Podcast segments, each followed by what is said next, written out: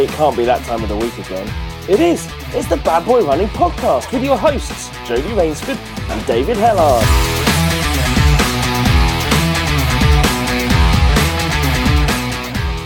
It's David Hellard and Jody Rainsford. What's your voice? Bad Boy What's your voice? We're boxing. We're boxing. Let's get ready to rumble. I was trying to make that sound more WrestleMania. It was good. Oh, it was good, wasn't it? I was quite quite pleased with myself, especially how I held that note. I actually recently watched some wrestling videos online. Is it res- which one's WrestleMania? Is that like the the Olympics? I don't think you get WrestleMania and the Olympics mixed up. But in ten- is is WrestleMania because my darts team we had a darts match a reunion last week and we all we typically would have you'd, you'd have league matches that you'd be playing against other teams but then we'd come together to have our own internal games and they would always be darts as always wrestling themed so we had king of the ring Oh, I Uh, see what you mean. I see what you mean. Yeah, WrestleMania is the is the Olympics. Of course, it is. Yeah. is the Olympics. okay. Yes. Oh, so what's, absolutely. so what's king of the ring because we had lord of the board So, King of the Ring. These were those are like um, almost like seasonal sub. They're still big matches, but they're somewhat because they WWE like split into different brands, or at least it was when Okay. I was when I was still covering it. Yeah. So. Um, because yeah. there's one where every two minutes someone else would come in and join the fight Oh, that's it. That was. Uh, oh, do you know what? I can't remember the names of all the things, but that Royal Rumble? So yeah, so they had Royal Rumble, SummerSlam.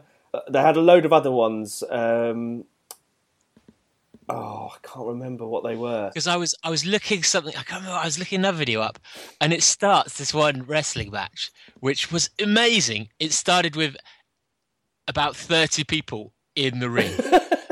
they just go crazy. It's like a Game of Thrones scene. And they all just go mental. And I think if you get thrown out, that's it.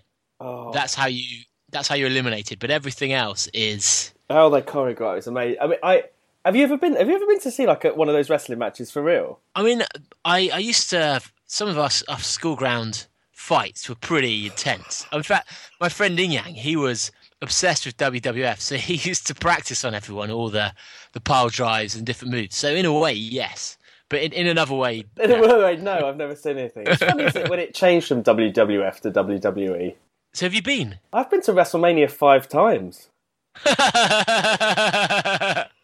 wow, were you the guy in the pants at the beginning that they're like, who's gonna win? This guy you've never seen before in normal pants, or the Ultimate Warrior?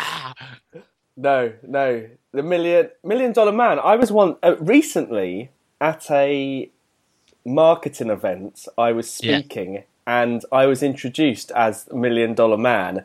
And I came out to the Million Dollar Man's music, theme music. so I came out to a, a wrestling theme. So did everyone there think you were a millionaire? Everyone was going, "We're we don't understand any of this wrestling stuff. It makes no sense whatsoever. Why is this person coming out to this weird cackling music?" Yes, Brilliant. Yeah, yeah. Well, anyway, anyway, how are you? It's a good intro. It's, it's already got, got us completely off track. Eh, Well, we're still we're still talking sort of. Actually, there's probably more running involved, probably more sport talk involved in WrestleMania than there is in a normal episode of Bad Boy Running. So, That's true because they, they often run round the actual stadium, and then it, it- I mean the, the number of times it gets out of the ring and they're just chasing each other. It's quite often. I don't know think, what you you're thinking of. Benny Hill. That's not WrestleMania. To be fair, which has better acting. It's hard to say. But anyway, what, sped up. That would be pretty awesome, actually. Sped up, um, sped up WWE to the to the music of, of Benny Hill. In fact, in fact, pretty much any sport would be better sped up to the music of uh, Benny Hill. yeah, that would be amazing. Actually, that would be especially as WWE has the the women that come in as well. So it it's probably truer to a Benny Hill sketch The than divas. Yeah, but it's a, and I reckon a triathlon set to Benny Hill music would be pretty entertaining. Most in my head, every time I see someone doing a triathlon, it is pretty much set to Benny Hill theme anyway. That or Yeah. Steptoe and Son. I can't think of the tune for that, but uh, Ding, Anyway, ding, ding, ding, ding, ding, ding. Actually, that's more Oh, that would take forever. ultra pace. yeah, yeah, it's the plodding. So have you been ultraing yourself these uh, this last week? Oh, What you're a so- segue. you're so funny, aren't you? You're so funny. yeah. Well, enough about all my running exploits. What about you? How have you been No, how, so are you still out then? Is is the injury still lingering? Actually, I've had a period of about two weeks Yeah. when I haven't had that injury. I haven't I haven't felt any pain, and that's Okay. because I've had tonsillitis instead.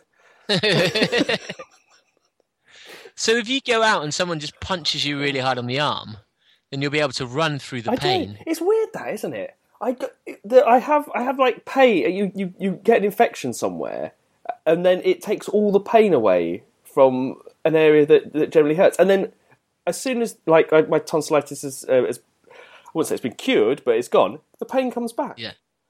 Oh no! So you weren't healed. You were just I was- displacement I, terrible. I should have got out. I should have got out and done a few ultras while I had tonsillitis. that, that would have been the key.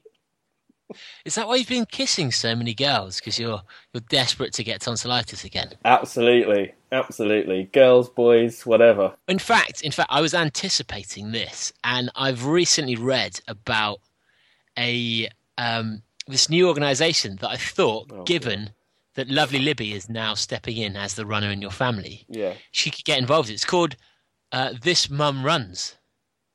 You heard of it? No. Don't, This sounds- what's that look for? this sound- Why this do you look so I don't know, dejected? Is this sound uh, one in a long line of? Is this like a one-person movement or something? What is it? What is it? I think it. In It's fact, always some variation on a girl, some some girl running, some fat person running, some angry person running, or yeah. There's always something running. which one's the angry one? I want to know the angry I don't know, one. that's That's how one. you run, isn't it? angry man running? Angry man. That would be such a good just running along. Ah, ah.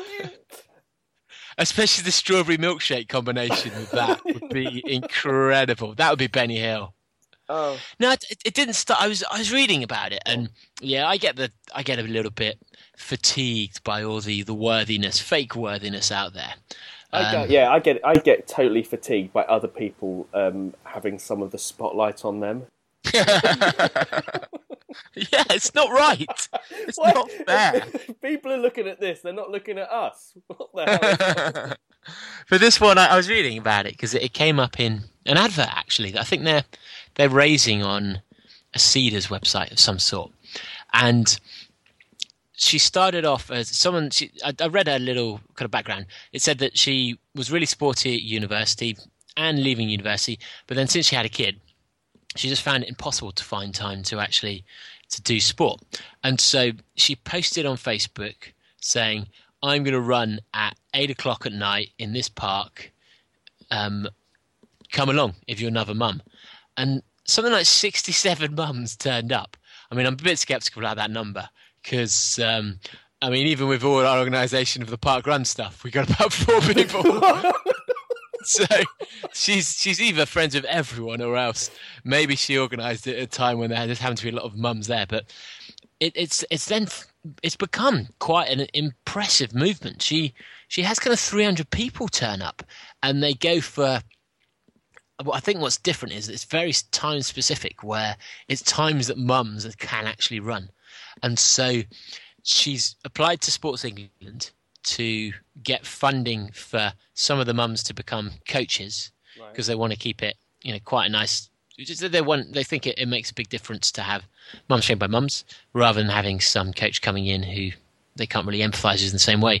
And it now looks like it's expanding across the UK. So I reckon Libby should become a mum for for this mum runs. It's funny, isn't it? Because this really goes back to us talking about running clubs. I mean, how we've got all running clubs out there, and yeah, Yeah. and they don't start at a sensible time. They start at like seven o'clock or something. It's like, and even actually, this is the thing that Libby found. Um, like personal trainers and outdoor fitness things and stuff like that. The times that Yeah. they decide to put these things on are ridiculous. Like six forty-five or seven o'clock, or you know, it's just as a as a mum, you can't do anything till eight o'clock. Like children in bed Yeah. seven seven thirty, and you can't do anything till eight o'clock. And so Yeah. it's like it's so simple to work out that you don't put on these things until people are available to do it. And so that was probably the first time someone said, okay, let's do something at eight o'clock, which is a sensible time, rather than some PT or some running person going, well, by eight o'clock, I want to be, you know, back. Well, I guess no one's- gym. That's it. It's it's just it, it's no so one's simple. tailoring for mums, though, are they? I mean, our running club. I mean, it, it, you say it's obvious now, but no one in our running club would have even thought of that because, Oh really? yeah, I mean, the, I'd say most running club members are the majority of men anyway, and their the main concern is at what time is the earliest we can do it, where most people can still get out of work and get here. yeah. to then think of actually because suddenly if you start at eight, well, let's say eight thirty, because some people come later, then you're finishing at nine nine thirty. Um, so when people, if they're going to eat, when they're going to eat, it becomes complex. They eat before, they eat afterwards. But that's why I think Libby should become. This mum runs Brighton. Are you going to sign her up for it? No. right, I'm going to private message, Liz. she had to be fair. She's been out like three, four times a week, um, and she's now She? signed up. She's now signed up to do a 10k. But the difficult situations come up where she goes, "I'll do a 10k, but will you run it with me?" And so Okay. I'm like, Is that difficult? "Well, you know, what it's like running with someone who's slower than you." Um, yeah, but it, it's fine. Oh, come on, it's a 10k.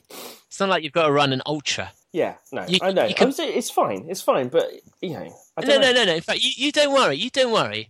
I think the Do-Badders will step up. I think there's a Do-Badder out there who is more than happy to run and to, to potentially woo the lovely, the wonderful, the charming Libby Rainsford. You're going to have 50 minutes of. No, no. time She needs. She needs me to to. coach. She needs me to coach her through it.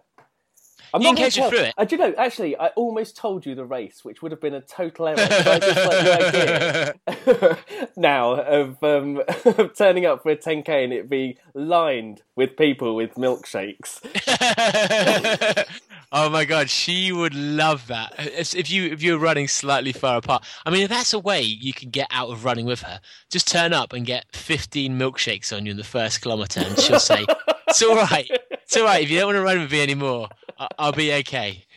No, no, That's I- good motivation. No, no, I like I like the idea that she's doing a 10k. It is good. It's um, I'm slowly I'm I'm slowly trying to trick her into running a marathon. She says that she never wants to run a marathon, which I can, I just can't understand. I can't understand when people go, oh, "I just don't want to run a marathon." And you're just like, I can. They're, really hard. Yeah, but you've amount got to do what? I always think going above that 20 miles. that- That, that's Yeah, something different to you. You have to remember she's seen the state of, of you and other running friends, and she also has seen how hard some of us train. And a 10k, you can just turn up for. You can train incredibly hard for it as well, but it's that you're never going to get to the point in a 10k when you almost can't stand and you're worried you're going to shit yourself. well,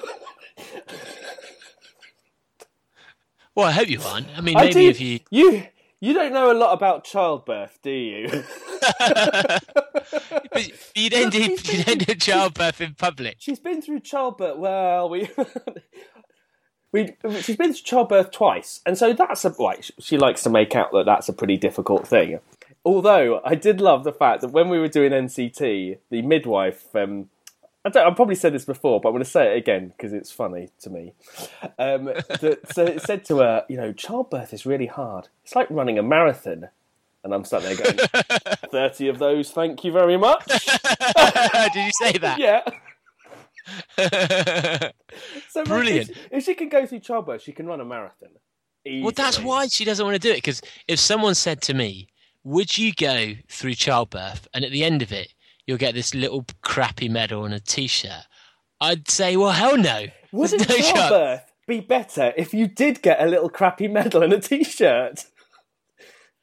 And you could hold it up to her while she's, "Come on, push, Libby. Think of the medal.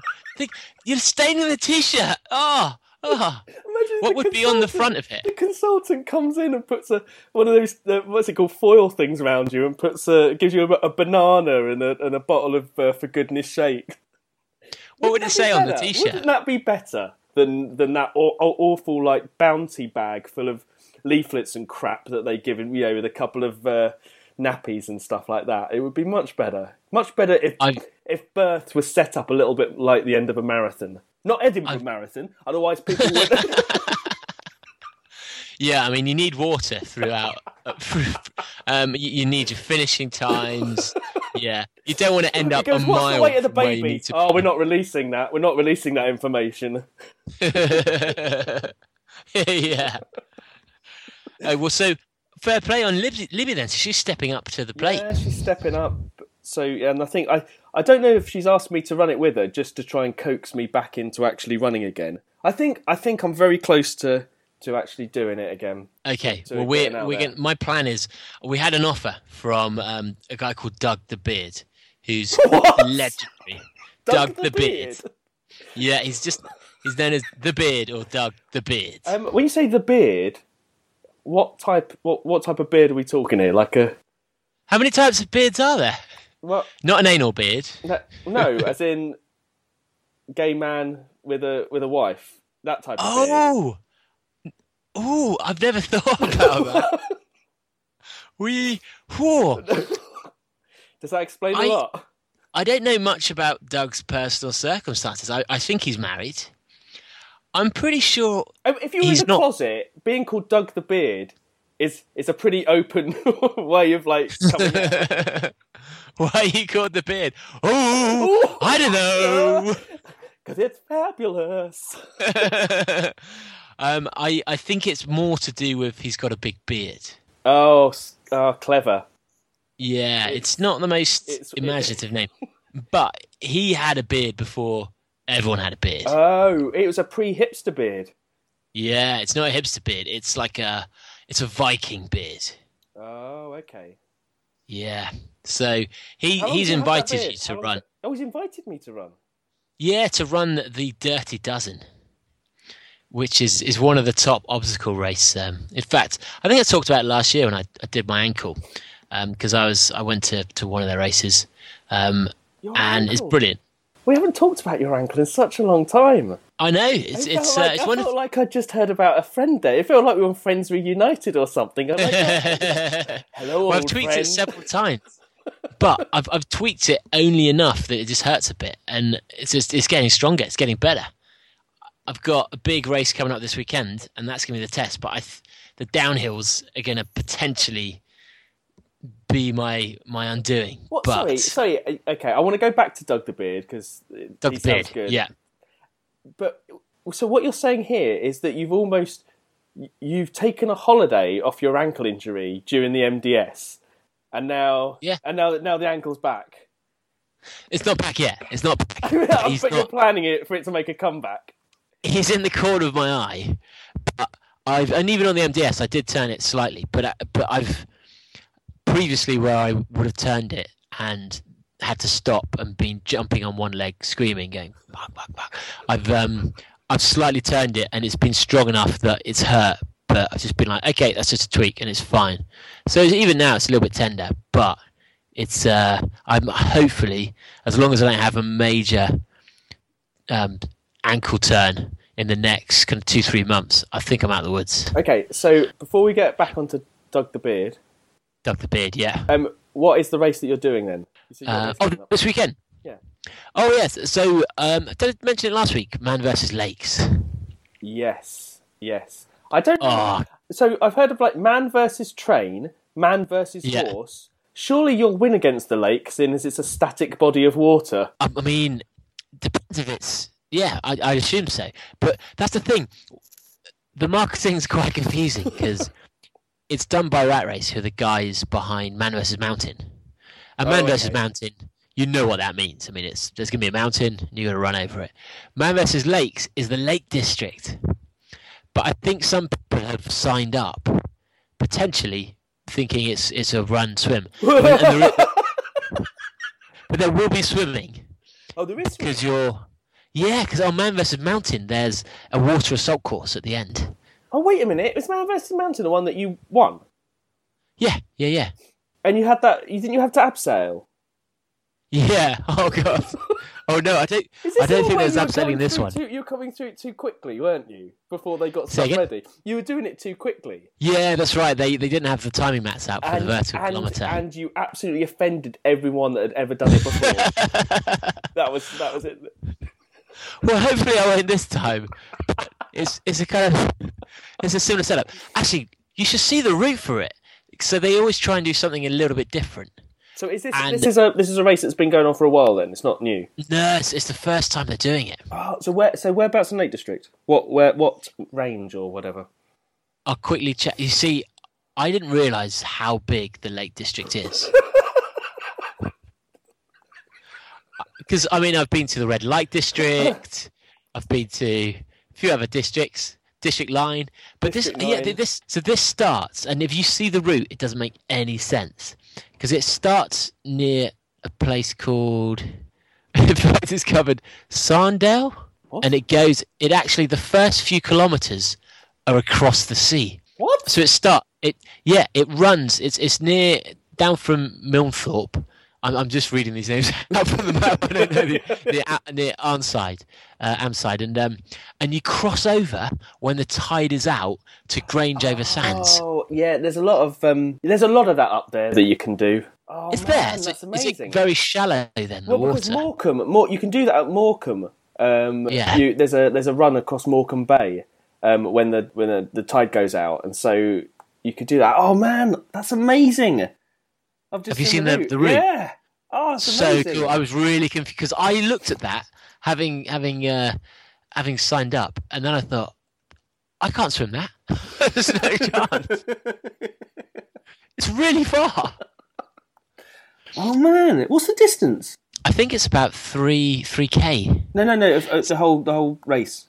Oh, full marathon. Yeah, Oh, it's a full marathon. Oh, man, yeah. that's great. It's gonna be it's gonna be punchy. and finishes at Windermere. Yeah, and the thing is as well, is you got this start which is going to be brilliant because it's it's one of those moments that you get in some races where there's a, a self awareness of everyone in it of this is awesome, how awesome are we being, and you're almost running, looking at each other to just see everyone else's reaction to how cool it is. Um, but also, it's going to mess with people because at the beginning of a marathon, you've got a sense of the pace you should go. There's a little bit of hesitation. Mountain marathons, especially. This one, when you're running across the sand, you- you're going to be so excited, but at the same point, it's going to be pretty tough going underfoot. Yeah. And trying to pace that properly is going to be difficult. But it's it's because it's a rat race one. They're they're doing um, they're doing all these extra features. So you've got to run with a backpack. You've got to have quite a lot of equipment Oh, okay. and you get into so you go straight up well you do you know this area well i, I don't know Yeah. what, what what range it is but you you go up i think almost a kilometer Yeah. um to wherever this is going over the top of do you, do you know what that hill that might be or Oh no, wait a minute. I don't know. I don't know South Lakes too well. Um, yeah, it's quite. The thing is, it's quite flat. Well, flattish relatively until you get towards. Yeah, until you start coming into where the, um, what's it called, the bottom of Windermere. yeah so we at a place called silverdale you heard of that before So what? There's a load of like obstacles and stuff. Yep, the obstacles only come so when we did Man v Mountain Yeah. you you you run Snowdon you run down it Yeah. and there's there's there's not much else on the way up. Like, There's not you. It's it's a really nice route, but you don't go up down up down. You tend to just um, come up and down. But then they do this thing called the vertical kilometer, which is a, a, a one kilometer where you're running straight up another a quarry, uh, which is brutal. And then at the end, you go into the water obstacle course. In this one, because it's a marathon, they seem to have, have a similar time in which you come to the water course Yeah. but then you've got to run on later. So no one really knows what it's going to be. It, it sounds as if they've got this ridiculous, um, it's almost a catapult that fires you into the water. I'm going to be bricking myself. So you you've run 20 miles by now, and it's, I think there's more ascent than there is in Man v Mountain. So you've you've done this huge hill, this huge climb. You've come down, you hit the water, then you get fi- you get catapulted into it, and then all they've said is it's our usual like japes and tricks So is this in the, the, water. is, it- is this the Swallows and Amazon crane swing? You think? Yes, yes, that's what it's called. oh man, the trouble is that they they've got the. I mean, they they invest heavily in their events, so they've got the money to make that ridiculous. right. So normally, normally when someone says we're going to do a stupid crane swing that you're going to be scared of, um, or that's going to fire you into the air, you think, yeah, fine, I'm going to go two meters. But when Rat Race say it, Oh, you know it's going to be. Oh, it's good. Oh, I, that's it. I'm going to have to do it as fast as I can. That sounds mad. That I'm just gonna be- absolutely oh. mad. So, so basically, the so it's not necessarily swimming. It's just like a lot of water, a lot of water activity and japery. Yeah, so they'll, they'll, Right. I'm sure they have because they've for the dirty weekend they have a lot of, of obstacles in the water, little jetties you've got to climb on. They'll have monkey bars and the hang tough over the water, so they'll probably use, I'd imagine, similar equipment, but they always like to to spice things up a little bit, and they they never want anyone to really know exactly what's going to happen. So you've got all of this, and you imagine how much you're going to be cramping up. It's going to be killer. And it also sounds as if we're going in here with our backpacks. Because it says you need everything to be in a waterproof bag and Oh, that that your great. phone potentially will be getting wet. So you need to put that in a bag. So if you're doing all of this with, I assume, a life jacket and your backpack, and you're going to be cramping up like crazy because you've just done ridiculous hills and um, all these mountains.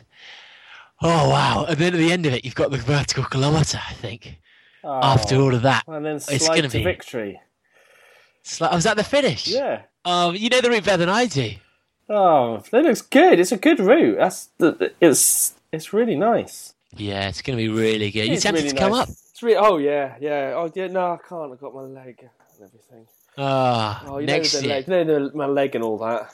My hip in this in that in wa- that water. No way. But it, I mean, it's it looks like it's going to be fully great. memorable. Yeah. That looks great. So, so I'm kind of tapering for that at the moment. Um, and I think there'll be quite a few Do-Badders there, kind of the Mudsicle crew, a few British military fitness race team, um, well, race group there. Fingers crossed. So we're gonna we're gonna try and have a bit of a night out afterwards because they always put on an event village and things. Okay, great. No, well, we'll hear how you get on next week. So, back to Yeah. Doug the Beard. The beard, Doug the beard. He wants you to do the dirty dozen. I don't know what that is. You should Google that. It's the dirty dozen. It sounds it sounds filthy, to be honest. It is. It is properly filthy. We we start. Well, I didn't do the first year, but he's got twelve. I think it started with twelve obstacles that were of showpiece obstacles, and you then he, it, mo- there's one in Wales. There's one uh, East London. Um, there's so he's got a new venue for that, which is going to be wet and hilly, and um, I think it looks quite picturesque as well. kind of Oh, oh, this looks like it's Doug uh, Doug the Beard. This chap with a beard. I told you, proper beard, isn't it? It is a proper beard. And he's got this thing called the backyard jam in his backyard. So he's built. It's it's he's it's probably the nearest thing to Ninja Warrior that I've seen, and it's all in his garden. So if you went down to his garden, you could spend. It would probably take eight minutes to do the course, just obstacles, um, hang toughs and stuff. If you're one of the best climbers, Ninja Warriors, obstacle racers in the world. If you're not, then you're going to get decimated by it. But um, but the the the um the Dirty Dozens, it's got some really nice obstacles, but none of them are too challenging. They're all fun. Like you're saying this, and I'm looking at these pictures. Which ones you see? well, I've really watched any of these pictures, and you're going, "Oh, they're not too challenging." But they they all look pretty challenging to me. What? All right, I'm going to quickly Google it and see which no ones you're looking that I can do any of this.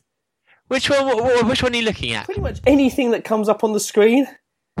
so you've got. I don't even see, know what that was happening in this one. There's like some barrels and some barbed wire. Okay, so the oh yeah, so that's in the water. You've got to go underneath them. So you can do that. Oh yeah, I can do. I can go underneath stuff.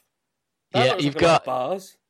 Is that the black dude in the green green There's top? A lot of bars. Some some uh, young lady going across some bars. Oh, I can do a net. I can go over a net. Oh. I think. Yeah, so, so those are. He's got these monkey bars. Um, they they It go up like and down. a lot of monkey bars there. Looks. There are on that one, but the good thing is if you fall in, you just fall into water.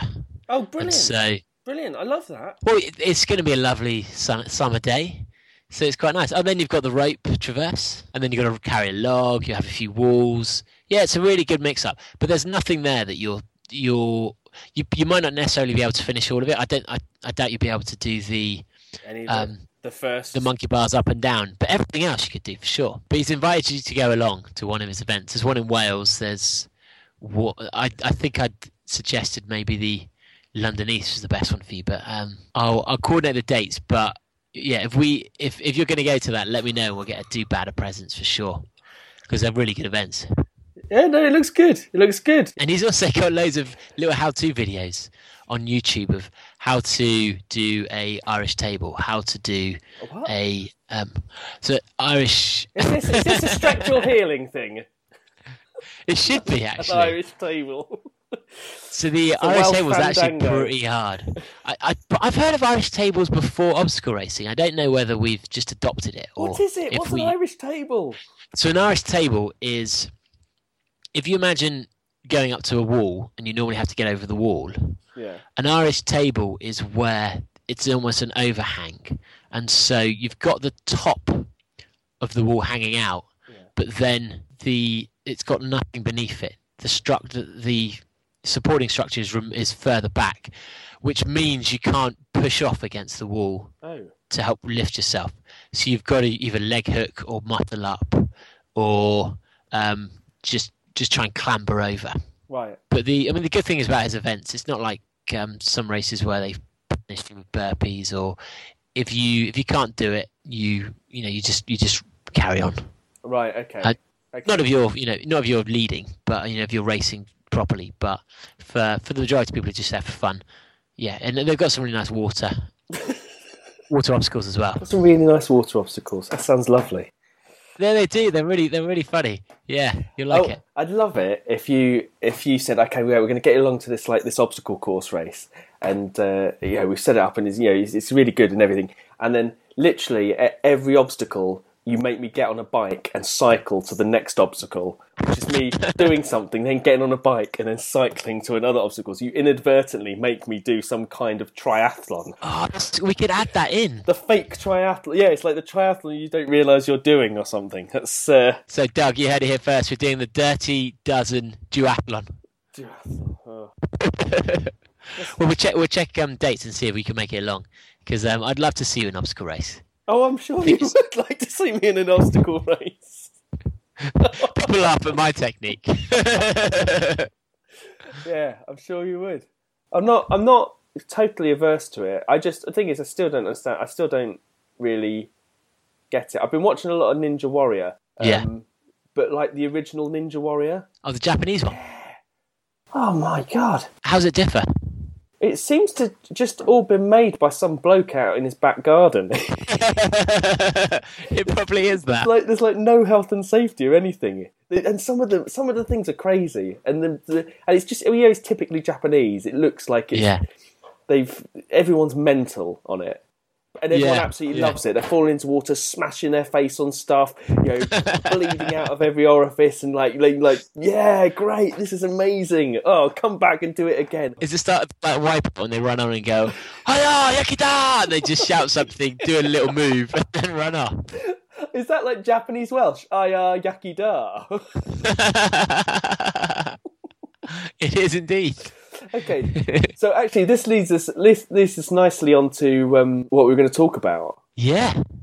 How how Jody can train for his first obstacle race. Because we were, we were talking about this and saying, okay, my, my first obstacle race um, should have been four laps of winter nuts, but it doesn't sound like much training was involved because basically it was me going into the water, getting hypothermia, then being taken to hospital in an ambulance. so, if I if I wanted to train for an obstacle course race, how would how would one do so? What would be? Well, I think I think we were going to call this episode "How to Train for Tough Mudder," just because it's more likely to turn up in like Google search rankings and all of that, even if we never mention them again. It's so "How to Train for Tough Mudder." yeah, how would I? or, Train? Let's suggest that I was going to run Tough Mudder. How would I train Yeah. for Tough Mudder? It's a good. Well, the thing is, it's it all comes down to how you approach it as well, because How would I approach Tough Mudder?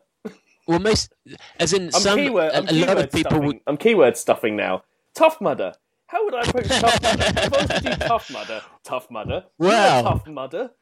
If you asked your mother about Tough Mudder, she uh, it's a tough decision. But the um, a lot of people do these events in groups, and so actually, your approach is completely different. If you think you're going to be there with a group of friends and you're going round Well, how? and How, do- how what, what difference does that make? because a lot of the obstacles um, are well, Tough Mudder is slightly different in that some of their obstacles aren't really achievable by yourself. They've made them so Oh, tall okay.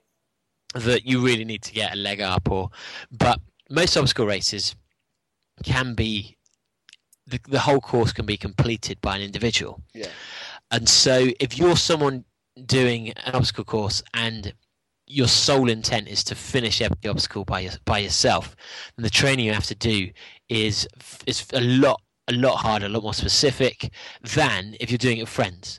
Because actually, if you're doing it with friends and you're doing a tough mudder or you're doing a Spartan, a um, a Dirty Dozen, Dirty Weekend, any of these ones, uh, you know, Judgment Day, then the main thing is you just need to be be able to run the distance, Right. and everything else you should be fine. So that's Because- so you're saying as long as you if you're with a group, as long as you can run the distance, everything else uh, everything else will fall into place because Everything else will fall into place, Right. absolutely, because in these events, the they're they're about the fun.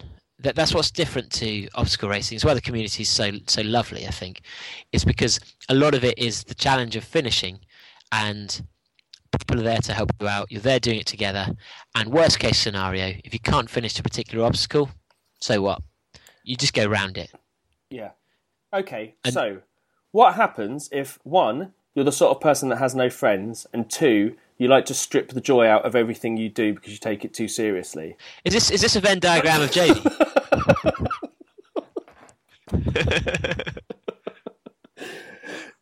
So yeah, so okay. Well, let's, let's go. Let's go to the basis. So I mean, it's going to be it's very difficult, isn't it, to say okay, this is how because every race you have to prepare for in a different way. The same's true of of, of like a, um, a a traditional running race, a traditional marathon, or you know, Yeah. any race whatsoever. But let's say let's go for a sort of you know a standard. Uh, I know standard is a difficult term to say, but um, you know if you had to yeah, say say I was a, a casual runner, what Yeah. would be the the main things you'd say that I'd need to start working? I mean, how you know, say eight weeks out or something like that, 12, eight weeks out. yeah.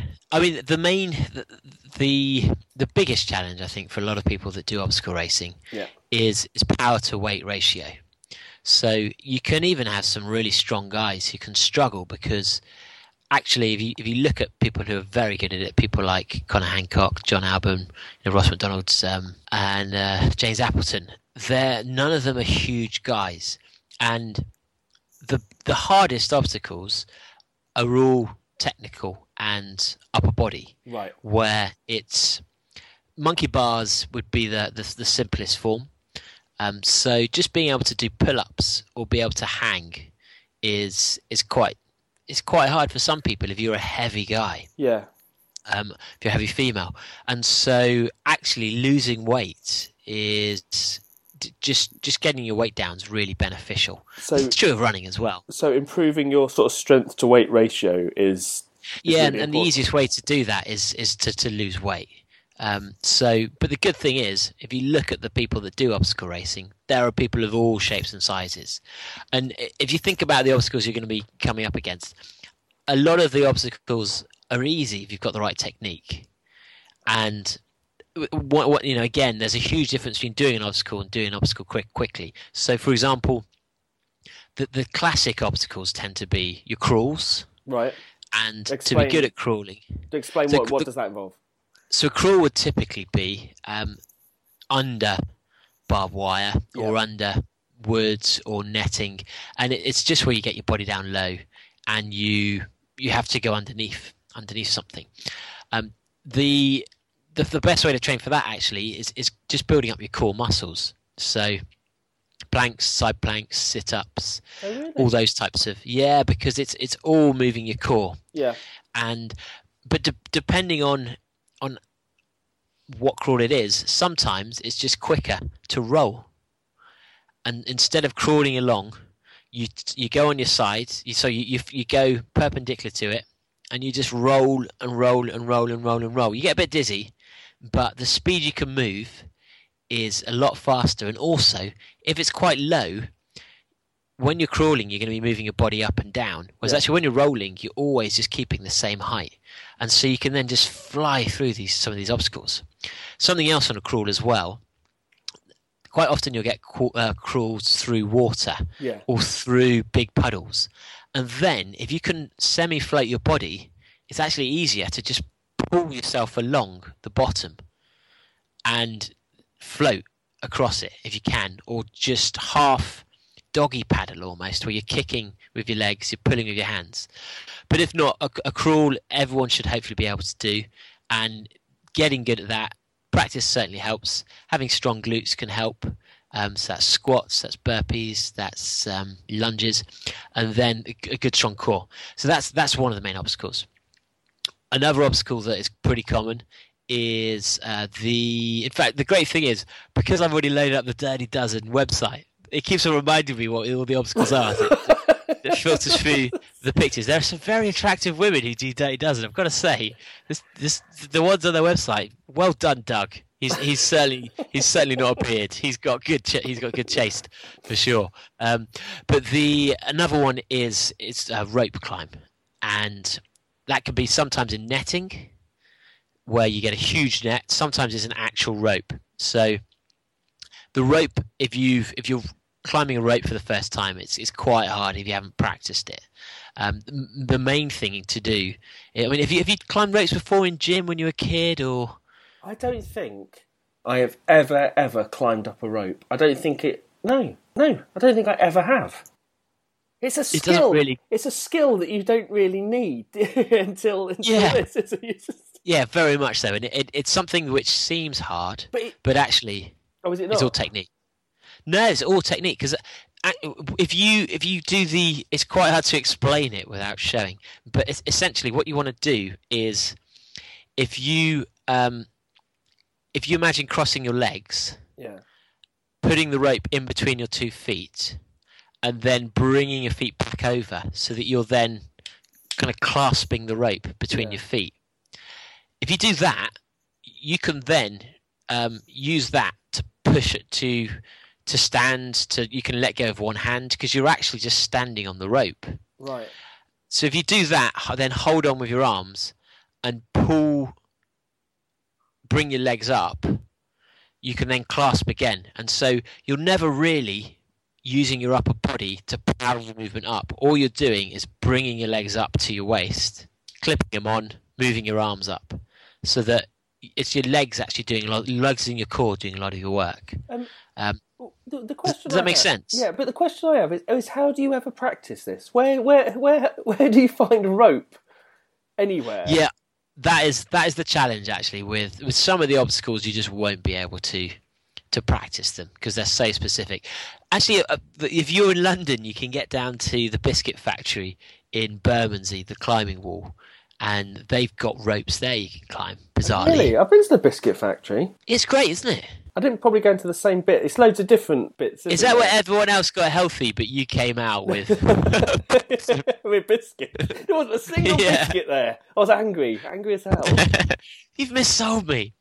But then there's also net netting you can climb up, and this is where there's a big net across. And what you want to make sure is just that you you almost use one of the um, bits of rope coming down as your middle ladder. So you put your hands, both hands on that, and you put your feet either side, and you you make sure you keep on climbing on that central one. Yeah. When you get to the top, if you want to be quicker, you hold on to the top, you put your arms over, Yeah. you cling on to the rope on the other side, Yeah.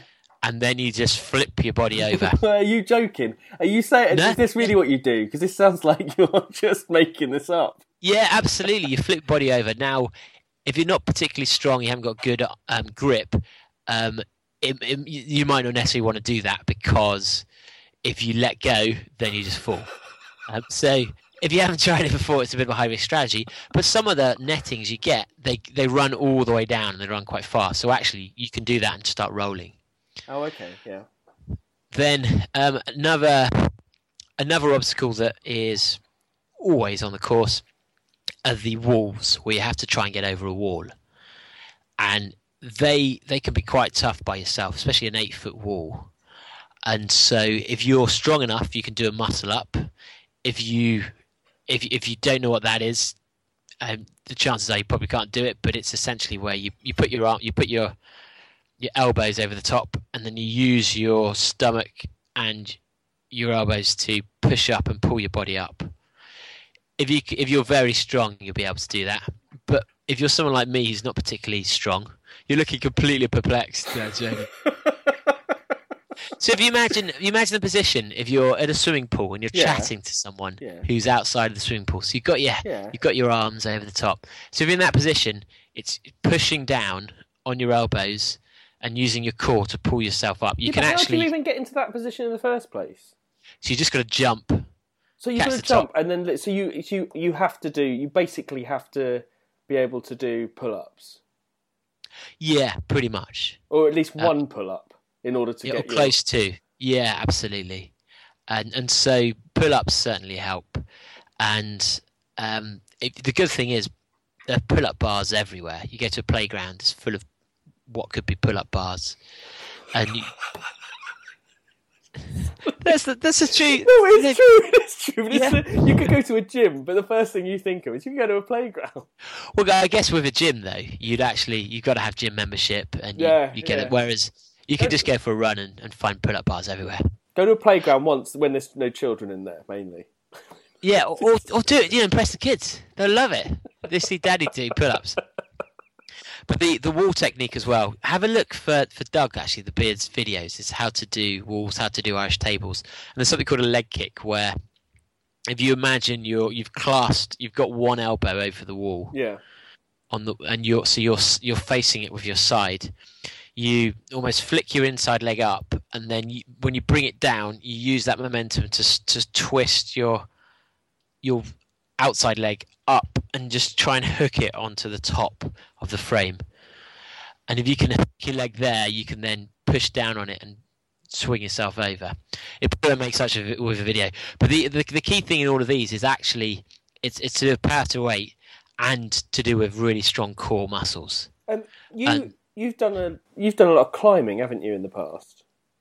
Yeah, so I'd, I'd say if, if I was to say anyone new, do things like British Community Fitness, Yeah. where it's boot camps, where it's um, it looks at you, your core, it looks at your, your glutes, so strong strong glutes, strong uh, stomach muscles, and then yeah, climbing is brilliant because what people don't realize is things like monkey bars actually it's more important that you've got a strong grip than you've got really powerful muscles. Oh, really? Yeah, if you think about it, you're not actually lifting yourself very much. Oh, okay. You, you, the in theory, yeah. with a, with a with a monkey bar, and I'm not I'm not brilliant at them, um, because I've got very weak grip, unfortunately, because I don't climb anymore. But you're I'm you're almost by that. I know. Who'd have thought- well, now I've got a girlfriend. Is that?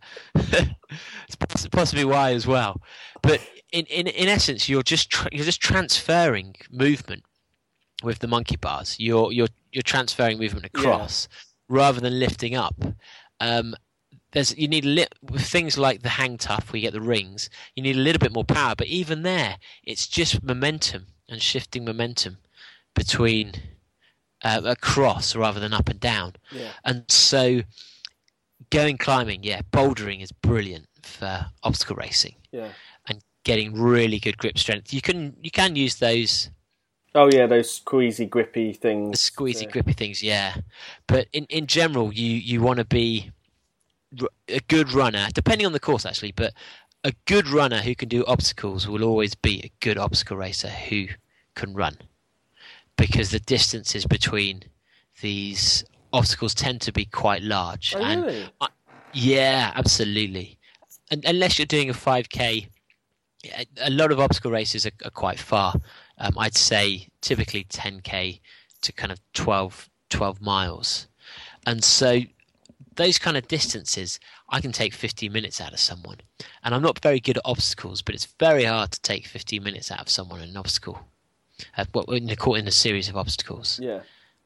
So if you're really looking to, to do well, then work on your core, get your grip strength up, So and Uh, so it's focused. So yeah, it just must be really difficult if you don't have a climbing wall near you and you don't have Yeah. someone that has a rope. What do you do? I mean, like you know, we're talking about Ninja Warrior and about those people that basically had to recreate the obstacle course on their in their back garden or in their garage or in their you know But Yeah. that that's really the only way of of practicing it, isn't it? That's the only It way is, of but doing you it. could- Is finding it something similar. Yeah, how do you, How do you absolutely, and- practice crawling under barbed wire through puddles? Well, you can. The thing is, you can just crawl in the field quite easily, and the fact there's no barbed wire there doesn't doesn't matter because you can still practice your technique and get used to that. Yeah. And um, but the I, I'd say You sort of do that with BMF anyway, don't you? You do a lot of rolling around in the Yeah. mud and stuff like that, especially in uh, in winter, and that gets you Yeah, used to you know working out when you got like soaked and everything. I suppose that's the other thing as well. If you you know if you're a runner, you're not used to probably not used to like getting wet and dry and wet and dry, and yeah, that must come with a bit of a shock to you with with, with some of these. Uh, yeah, and, and also what is what is very different is you can you can run as a fleety runner and run endlessly, but actually you do need to have good leg strength to be a good obstacle racer. So when I first started, there are people who I was far faster than, but within two miles of, of the start, they'd be they'd be almost up with me because your legs get so worn down with all the climbing and all the lifting and the amount they're working that if you're not used to doing intervals or um, to, to, to going from reps into running, then you come out and your legs are completely drained and you've got no power. It'll be similar similarly to taking a road runner and then sending him up a, a really steep um, hilly course. They're going to hit that first hill and come out of it and have their legs shredded. And so, if you want to get good at obstacle racing, a lot of it is intervals because you're you're running hard, you hit that obstacle, and you might then completely change your muscle groups. yeah, So you're suddenly crawling, you're climbing, um, you're swimming, and then you've got to come out and start running again. So doing classes that replicate that. I mean, I'd obviously always advocate British British Fitness because that's what I do, um, and it's what our team does. It works really well for them. But you could do CrossFit. You could do um, your own session where I know, for example, Jon Albon, world champ, he used to run home and he'd go to his local park. He'd run a mile, then he'd do squats, push ups, sit ups, pull ups, and he'd run another mile and he'd just continue doing those. And he'd end up doing something like 300 um, sit ups, push ups, and 100 pull ups over his session. And he'd just make sure that when he was doing those, he was doing them quickly as well, so his, his lungs are still burning. And he, you get so used to constantly transitioning. And actually, if you want to be really quick, the quickest people, it's the transition in technique in and out of obstacles, but also in the ability to instantly pick up speed. So Have you got any like a- questions? So, so it sounds like basically there's no actual like huge amount of magic to it. There, it's like sticking with really, really basic, all-in-one movements, um, core, legs, upper body strength. Making sure you you've, you're not carrying too much weight, so you've got a good strength ratio, and actually not. Yeah, I mean, too it- I mean, grip, the grip things are you know. I mean, don't how do you know? That's just something you've got to work on. If grip, Yeah, absolutely, and you can you can do that just by hanging off a, off a frame, and that will increase your grip. Or you can you can pulling things along, dragging them along. But actually, the if you go bouldering, if you go climbing, now the obstacle races are getting harder and harder. You if you're going into the more technical ones, Yeah. if you haven't done climbing before and you haven't done this obstacle, they're nigh on impossible to- really. to do. Yeah, because unfortunately, and fortunately, as it progresses, some of them are just very much about technique. And if you haven't seen it and you don't know how to do it, you'll look at it and go, "How does this make sense?" And it's you've got to get out there and practice. So there are some places you can go. Um, there's a place called the the obstacle. Uh, what's it called? The obstacle gym, I think it is. Oh no, there's a place called the playground near Cambridge. I think it's very good. There's Wild Forest Gym around Essex that you can go to. Um, there's there's probably quite a few others out there now, and just going along at a time. I'm sure if you phone up nuclear races or um, you know Doug with Backyard Jam, he's always really open to, to training people. And, and places like Mud School now do training weekends where they'll go to nuclear races and you can just go through. Um, Michael Ridgely, one of the guys who was going to be. I'd suggested going along to one of his sessions as a warm up for nuts. Oh yeah. I think he's he's he's a personal trainer, but he specialises in in obstacle racing techniques using the nuts course and various other ones. So Yeah. he'll actually take you through the, the route and show you different techniques, and that it makes such a difference to have tried it out before. But the good thing is, So as I people said, are you- actually specialising personal training in obstacle course racing. yeah, there's quite a few of them now. really? Yeah. Oh yeah, and and similarly with with Ninja Warrior now, people are setting up um, locations to have Ninja Warrior obstacles, and you can practice and have a go yourself. Where really? Yeah. Where? Um, the I I've, I can't remember where the Ninja Warrior one is. I've seen a few posts on Facebook. I'm sure if you go into the Mudstacle Facebook group and ask there, there'll there'll there'll be lots of people who'll point you in the right direction. But they technique is so important. I mean, I'm I'm I'm dreadful in my technique. I, I lumber around. It's, it's partly because I'm not very strong. It's partly because I'm so inflexible. But I can get by most things, uh, which should be hopefully filling most of you with with um, with joy that if if I can do it, essentially you guys can do it. But the good thing is about obstacle racing, it is about the challenge, the personal challenge, and if you can't do something, it doesn't matter. You, for some people, it's just about. Remember, we spoke to Steph, and she Yeah. had to finish that rig. That was her challenge, even though she'd lost and everyone had gone home. Essentially, she just had to do that rig. And so, once you get into obstacle racing, there will be some obstacles that you really struggle with, especially if you you're not used to. You can't do pull-ups easily. Then it it'd just be very hard for you, and it's great because that can then be a real focus for you rather than just turning up to run 10Ks and trying to get a better time. With this, you can actually look at techniques, you can think about the muscles, and you can practice. And then when you actually do it, it's such a great feeling. I have Especially never, you can then do it in a race. I have never, ever, ever managed to do a single pull up. Have you have you tried a few times or? Yeah, I've never been able to do it. And it's it's power to weight ratio. That's what it is because you you'd be strong enough with my body. it's just that you obviously weigh you just weigh more than me. Uh, yeah, my power to strength ratio is great. If I have, yeah, if I combine different bodies, it would be perfect. But if I if I wore a backpack with, I mean, how how heavy are you? If you don't mind me mind me asking, thirteen stone. You can add another stone and a bit to that. So you're 14 and a half. So if you imagine me with three and a half kilograms of a backpack, if I had to try and do a pull up then, whew, I might try that actually. No, I wouldn't be able to do it. I don't think.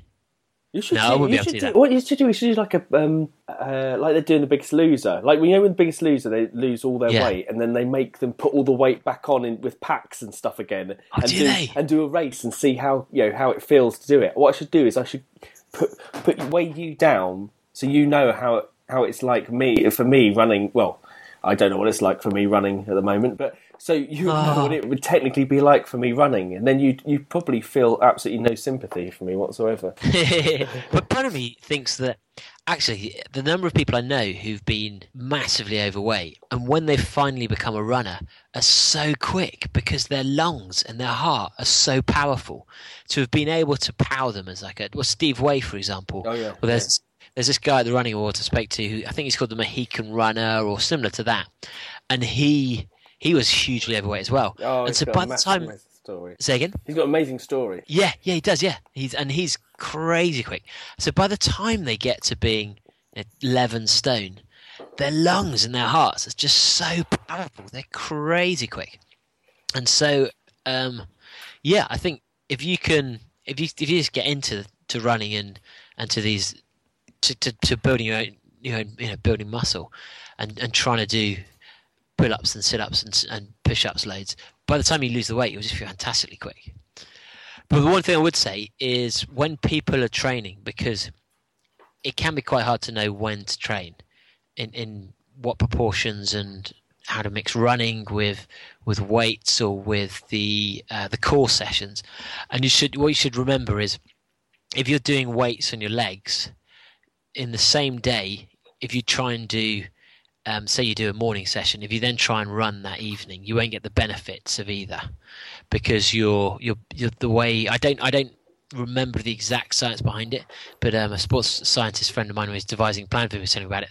In that you you almost need to be building muscle, or you need to be using your muscles to uh, become more efficient with stamina. And Yeah. so if you're doing things like a, a a real interval session. Uh, intervals as in reps, not not an interval running session. Yeah. So you're doing reps or you're doing weights. You should make sure that it's a different. If it is legs, that it's a different day to the to when you're doing quick running or interval running Oh, yeah, yeah. or tempo running. So just just be aware of that. So for example, when I was full on training obstacle racing when I was in Newcastle, I do leg weights on a Monday and a Wednesday when I was jogging, just doing slow runs, and I'd be doing upper body weights on a Tuesday and Thursday when I was doing tempo runs and interval runs. You've done So, uh, upper just body weights. Yeah, absolutely. like what? These bad boys, yeah. I tell you, well, I, I think I got up to 15 pull ups at one point. So I know that the numbers are never that big, but I was pretty pleased with that. Fifteen pull-ups. Yeah. Maybe, maybe I should just maybe I should just set my sights really low and just one single pull-up. If I can achieve Yeah, that. but th- I don't know how. I don't know what you'd do though. To I think you probably there are some ribbons you can use to pull yourself up. But even just if you go to a playground that's got a bar that's not quite off the ground, and then just hang, so your feet are still on the ground, but you're slouched forward, so that the majority of the weight is hanging rather than on your feet. You can then start trying to do pull up like that, and work your way up. So actually, just hanging by hanging uh, will improve your strength. Yeah, it will Improve massively improve your grip strength. Yeah, definitely grip strength. Oh, that's a re- that is a really really good tip. Because I would have thought that it was totally about your arm strength when you were across those bars and stuff.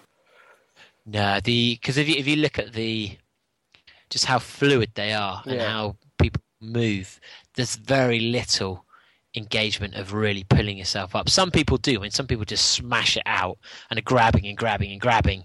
It's what, but when you're swinging, that's when you're actually just using, you know, converting potential energy into kinetic energy. Bit of a science lesson as well, and then Oh, this it back. is this is. I actually there is far too much um, education in this episode. Well, there is. But we, there is, so we can switch it now to some of the feedback from last week. if oh we've yeah, come on, here we go.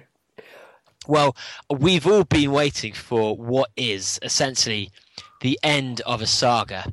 Um, people have been watching this this drama unfold, and I've just realised that actually Andy Parry's life is very similar to Game of Thrones. He looks he looks like a Viking sort. He does. He's um he is. and and I'm, I'm pretty sure we're going to find out at some point that Andy Parry was born under the bloody star of a sword or something, which then means that his sister is no longer his sister and his wife. So it turns out Andy Parry is no longer married. Oh no! How? When did the divorce happen? It, it went officially on Facebook earlier yesterday or today. announced, he announced that he wasn't married to his sister anymore. It was Yeah. very disappointing. But then he announced he's not married to anyone anymore. But wait, his, so his, basically, so all of he has annulled all of his marriages in one in one Yes. Facebook post. he has. He's Can you- can he's you not do he's not that? single. Can you do that? I never knew it was. For, I think it's just a, a um, you just change the status on your on your page, and then it's as good as done legally. Legally, Oh really? I didn't yeah. realise it But worked he's like that. um, he he has a, a partner. So, ladies, I'm afraid you can uh, you know he's he's not up for grabs quite yet. But and she's the disparaging one. So uh, we've What? got Sorry, to the point. I don't understand. I'm confused. So she, who's the disparaging one? I'm not sure if Sheena is as well, but his partner is disparaging one also. So he basically has. So it's actually the amount of people being disparaging him is increased 100. percent This situation is getting worse, worse by the week Yeah. for him. If you'd like to volunteer to be got- linked in some way to Andy Parry, all you have to do is slate him. He's not even married. He's being. He's got divorced, and he's still getting abuse both from his family and his wife, ex-wife, and I don't think she was even ex-wife. I don't think he was. I'm not sure he's even married. He wasn't married in the first place. No, I don't know where this all came from. Or maybe Well, I know where it came from. It came from you saying it was his wife. That's exactly where it came from. There might, there might be some truth in that. That- that's possible. They're actually. uh, This reminds me slightly of um, the Bluth situation in uh, Arrested Development, where where they found out that um, that one of the what's it called? I can't remember her name. Oh, The sister, his sister. Maybe. found out that- Pardon? maybe. No, not maybe. Oh my god, yeah, I suppose it is. There was a lot of incest in that, wasn't Maybe there? Maybe in George Michael. Yeah, No, absolutely. Andy it. Power would be loving it. I was thinking, of, is it Portia de, de Rossi? What's her name? Yes, Yeah. that's right. Yeah, and then she found out she was adopted, and then she what's it called? And then she was she was interested in uh, her brother again. Do you remember that Oh bit? God, which um, I don't remember that. Thankfully, I probably blanked it as they uh, out of disgust. But, but right, so but this is this essentially isn't the first time you have made a factual error.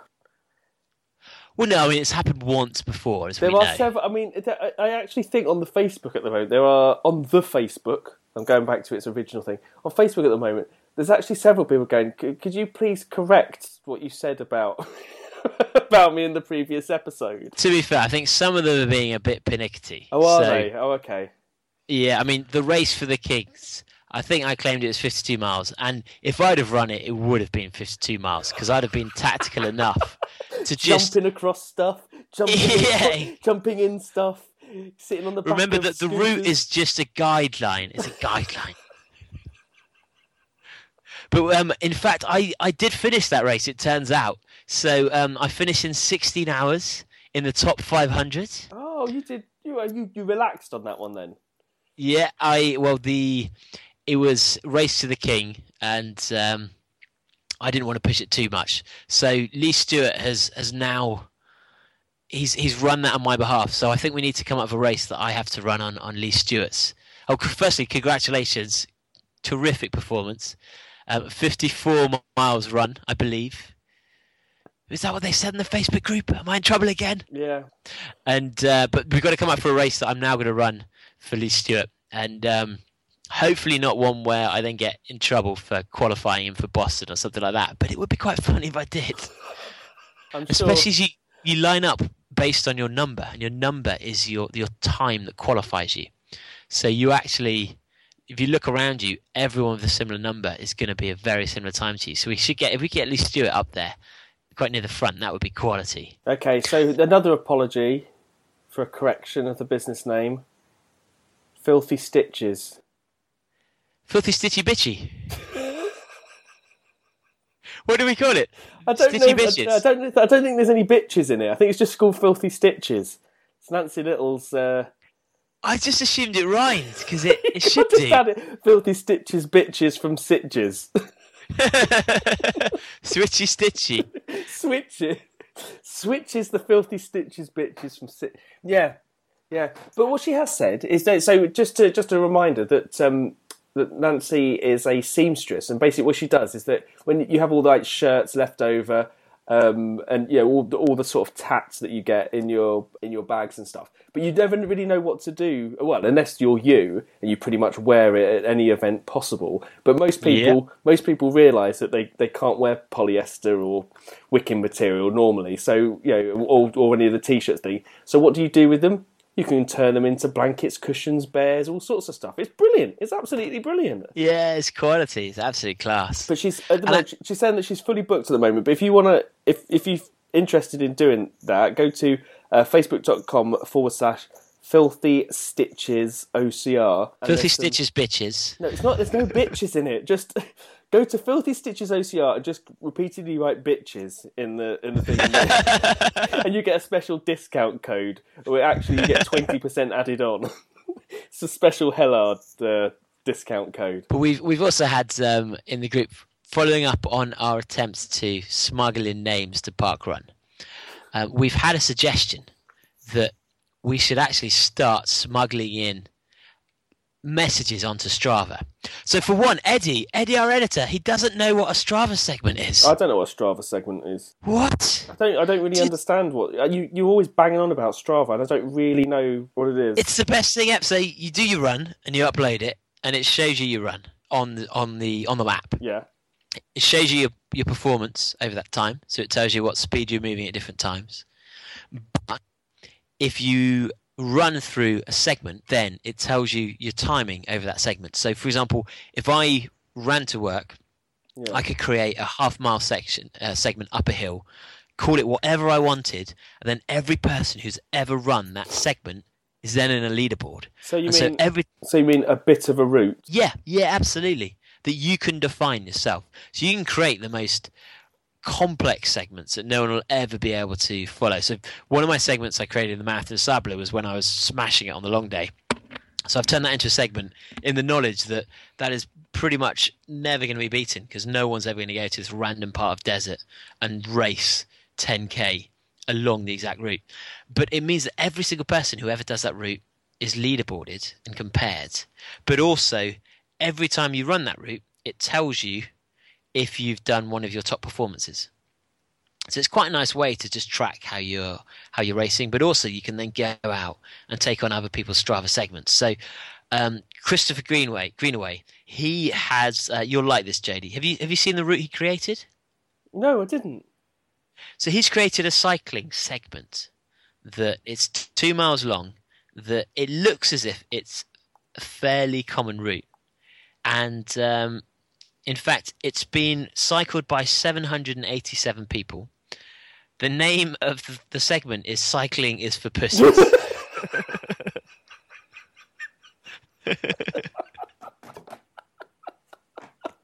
Which I thought you'd like. That's amazing. So anyone that does that, that'll come up as a segment. yeah, and so whenever they do it, it will say, "You've run your second fastest cycling is for pussies segment," or you were. So, in fact, when I met when I was talking to Laura Fountain in, um, I'm not sure if I've done something racist. I might have done something racist. Oh my goodness! I I I thought it was just quite funny, but Oh, then no. actually it might be insensitive. So apologies, apologies. So Laura had um, she'd been running down in um, in Tottenham. Yeah. Uh, well, no, no, more Stoke Stoke Newington way. And there's this one hill that I was training on years ago, and it's right in the um, in the area Stamford Hill, where a lot of Hasidic Jews are. And so I called the segment the Yid bit. Oh my god. But I didn't really understand. Yeah, I I didn't really realize that was a bad term at the time. Oh my god. And so she's she's run this route, and she'd realised she was queen of the segment, and she didn't want to be because she didn't want to be associated with it. So she then deleted her entire run. Um, but I've I've since learned that that's obviously not a great name to call a segment. So uh, so I've rebranded, rebranded What have you rebranded it as? the Bad Boy Running Hill Challenge. If anything, if anything is, uh, comes up with a really boring name, the bad boy running, you know that previously there was something, there was something racist, sexist, bigoted in there. But um, I, I've now I've because a lot of the segments that I've named, I tend to call them um, either bad boy running related segments or um, things to do with like I've I, when I was traveling around Europe with my previous role, I'd set up interval sessions and just call them the David Hellard Interval Challenge. With the hope that people would go, would at some point in their life would see a second one and suddenly think, "What? Wait a minute! I'm sure I saw one when I was in this city." Um, but I think the challenge now is to try and smuggle as many quality names into Strava segments. And the great thing is they're unlimited. You can any route you've run. So you can do the London Marathon. Someone suggested saying every single mile of the London Marathon, creating a new camel toe segment. Oh, so suddenly, however many thousand people have used Strava for the London Marathon have had 26 different It's like promos camel it's, toe. it's like you're hijacking people's routes. There's something quite brilliant Yeah. about it. All you need to do is get there first, essentially. Yeah, uh, no, but you don't. No, you don't even need to be there first, because someone could have run it previously, and it will then retrospectively leaderboard everyone. So sometimes you might get an update saying, so if that happens, it says you've lost your crown, and you might not have been the quickest person over that course. But if someone suddenly creates a segment where you have run previously, I think it then updates you to say you've lost your crown at that. And so you could do it on the London Marathon, and thousands of people, I think, would get a message saying, You've just lost your crown of. whatever the phrase is. so I think we should come up with some really stupid things where Oh, I don't. I um, haven't. I haven't used Strava at all. I have no. I don't really know anything about it. I need to. you've got I to need run to- first. I need. really? Do I have to? I don't think so. You don't have to. You can go back on previous runs and load them up. Yeah, I'll. Um, but it sounds. It sounds really interesting. Oh, there you could. really have some fun with that. Yeah. So, so people, you've got to you've got to come up with the most imaginatively named segment, and it's it's got to be in the context of what the route is. So you could do a segment on the Tour de France, for example, which could be very humorous in French, or um, think of different races that people will be going through different conditions, and there is there must be a fixed route for the the World Triathlon Championships in Hyde Park. So you could create a segment there that you know the World Triathlon Champions are going to go through, and do some messaging about how we feel about triathletes. Oh yes. Oh, brilliant. And I don't think this is something that people have really picked up on on Strava. I've never seen. and I'm, I'm the only person I know so far that I've I've seen any segments that are actually interesting in some way, rather than just a three climb or something blatantly related to just where the You're location not is. get. You're not going to get the Strava police coming and saying, uh, "You, you're sorry, you can't." Um... Yeah, I think we will. Oh, Almost really? certainly. I Is mean, that the was- aim? Yeah, um, uh, no, the aim is to get away with it. Definitely. Wherever possible. So um, we also had uh, we had a, a sunglasses offer for the Bad Boy Running Group, which some people flagged as spam for some reason.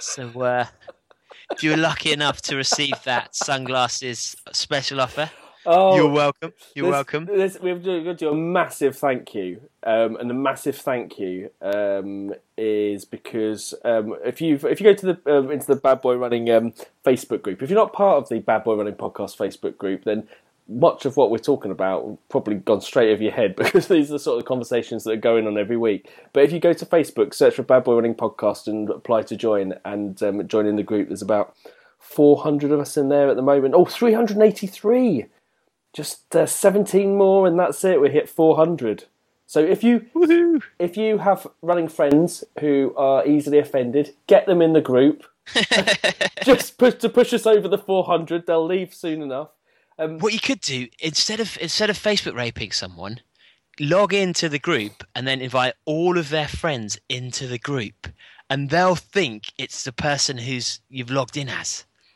Now that is a good way to uh, to Oh, stitch up a, mate, great, that's a great idea that's a great idea and it helps the bad boy running community with loads of random people. Exactly. We need what we need are more people uh, being judgmental and pernickety about us in the group. Really, that's that's what we need.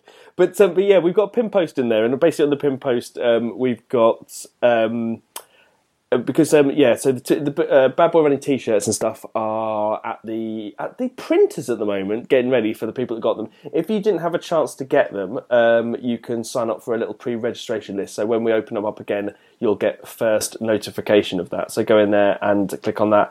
And we've also opened up um, uh, donations because we um, it costs some amount of money to uh, to run this, even though it's.